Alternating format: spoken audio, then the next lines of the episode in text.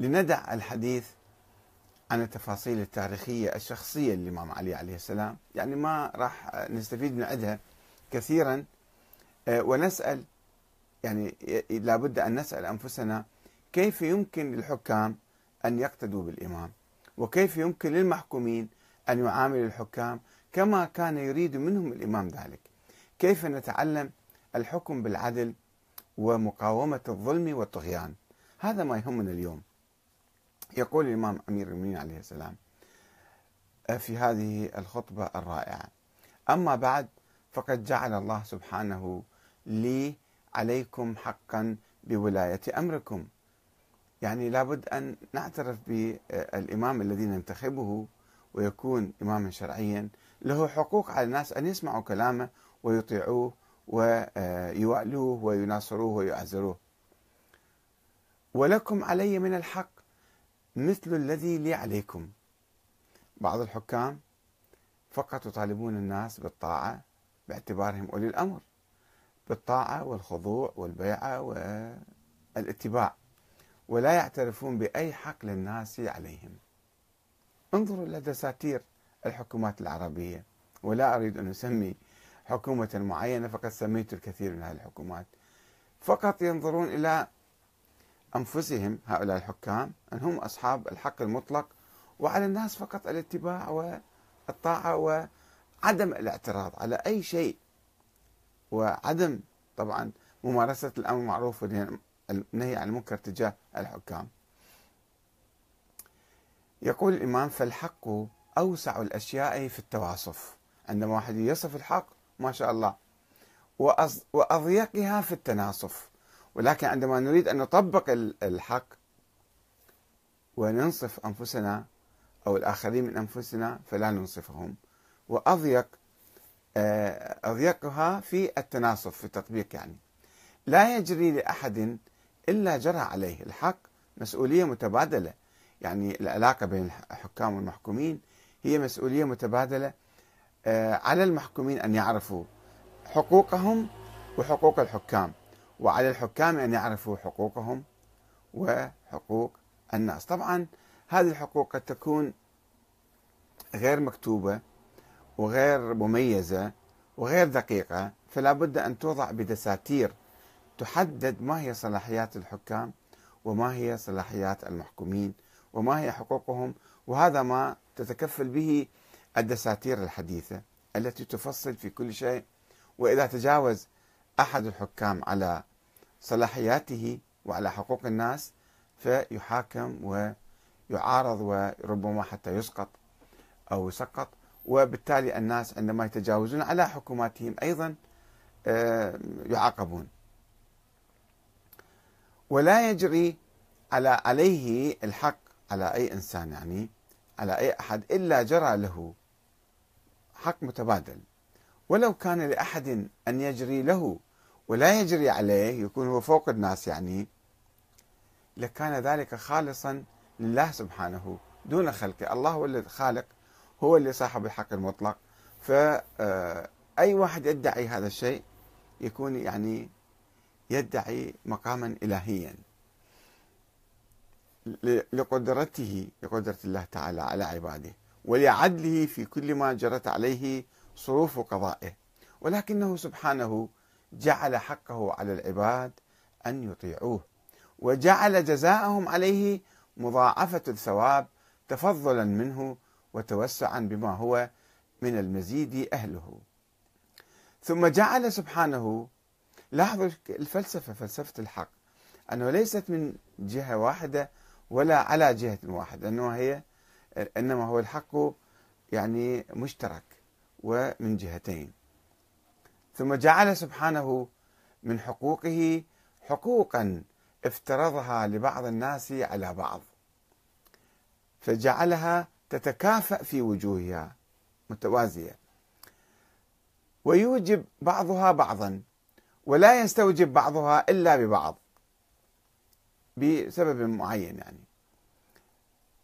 وأعظم ما افترض سبحانه من تلك الحقوق حق الوالي على الرعية. وحق الرعية على الوالي. حق والي على الرعية وحق الرعية على الوالي.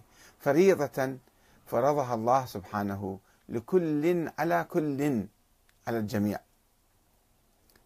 هنا المشكلة أنه قد يعني حتى هذا المفهوم المبدئي الذي يقدمه الإمام قد يخفى على كثير من أتباع الإمام.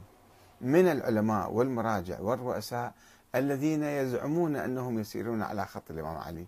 فيعتقدون بأن لهم فقط حق على الناس أن يطيعوهم وهم فوق الناس وليس على الناس عليهم أن يطيعوا أو يحترموا إرادة الناس.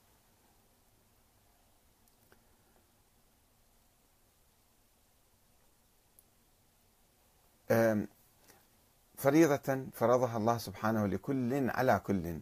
فجعلها نظاما لألفتهم. هكذا يستمر النظام. إذا الحق من طرف واحد والناس تهضم حقوقهم فراح تكون آه، فوضى وفساد في الأرض كبير. وعزا لدينهم. فليست تصلح الرعية إلا بصلاح الولاة ولا تصلح الولاة إلا باستقامة الرعية أن يسمعوا كلامهم. فإذا أدت الرعية إلى الوالي حقه وأدى الوالي إليها حقها عز الحق بينهم. صار عزيز يعني ومحترم. وقامت مناهج الدين واعتدلت معالم العدل وجرت على أذلالها السنن. فصلح بذلك الزمان وطمع في بقاء الدولة. ويبست مطامع أو يئست مطامع الأعداء. وإذا غلبت الرعية واليها أو أجحف الوالي برعيته اختلفت هنالك الكلمة صارت الفتنة. وظهرت معالم الجور وكثر الإدغال في الدين صار لعب بالدين أيضا.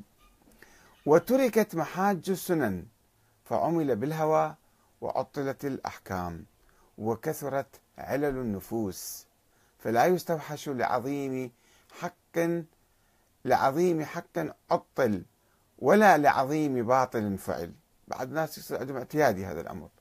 فهنالك تذل الأبرار وتعز الأشرار وتعظم تبعات الله سبحانه عند العباد.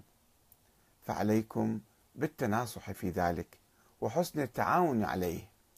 فليس أحد وإن اشتد على رضا الله حرصه وطال في العمل اجتهاده ببالغ حقيقة ما الله سبحانه أهله من الطاعة له. ولكن من واجب حقوق الله على عباده النصيحة بمبلغ جودهم قدر طاقتهم يعني والتعاون على إقامة الحق بينهم.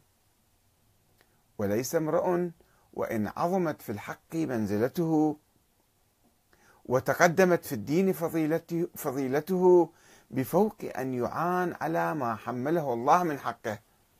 يعني مثل الإمام علي منزلته وفضله وعظمته وجهاده مع ذلك يقول أنتم يجب أن تعينوني. ليس بفوق أن يعان على ما حمله الله من حقه. ولا امرؤ وإن صغرته النفوس واقتحمته العيون بدون أن يعين على ذلك. كل إنسان حتى لو كان صغير هو له دور في العملية السياسية. في المشاركة السياسية في إدارة الدولة والمجتمع.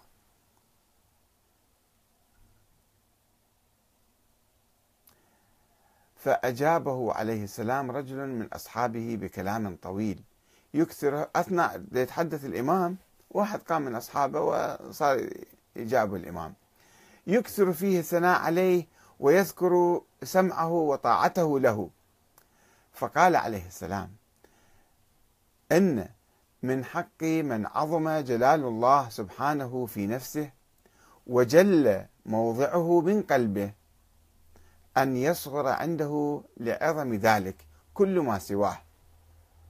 وإن أحق من كان كذلك لمن عظمت نعمة الله عليه ولطف إحسانه إليه فإنه لم تعظم نعمة الله على أحد إلا ازداد حق الله عليه عظما. وإن من أسخف حالات الولاة عند صالح الناس أن يظن بهم حب الفخر. وهذه مشكلة مصيبة يعني بلاء كل كل مسؤول شوية يحصل له مرتبة أو منزلة أو منصب يطير بالسماء. أن يظن بهم حب الفخر ويوضع أمرهم على الكبر. إنه هذا رئيس زعيم ما نتمكن نحكي معاه أو نتكلم معاه. وقد كرهت أن يكون جال في ظنكم أني أحب الإطراء واستماع الثناء.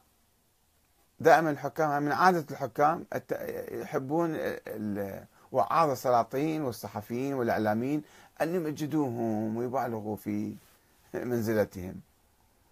ولست بحمد الله كذلك. ولو كنت أحب أن يقال ذلك لتركته انحطاطا لله سبحانه عن تناول ما هو أحق به من العظمة والكبرياء. وربما استحلى الناس الثناء بعد البلاء. كان في مشاكل في أيام عثمان. والآن تشوفون مثلا في عدل وفي احترام للناس يحبون يمدحوني. وربما استحلى الناس الثناء بعد البلاء. فلا تثنوا علي بجميل ثناء لإخراج نفسي إلى الله سبحانه وإليكم من بقية في حقوق لم أفرغ من أدائها. وفرائض لا بد من إمضائها. خلوني أعمل وأشتغل أؤدي واجباتي. فلا تكلموني بما تكلم به الجبابرة. ولا تتحفظوا. الإمام هو يطالبهم وهو أمير مؤمنين حاكم كان. يطالب الناس بأن لا يعاملوا مثل الجبابرة والطغاة. وهذا خطر.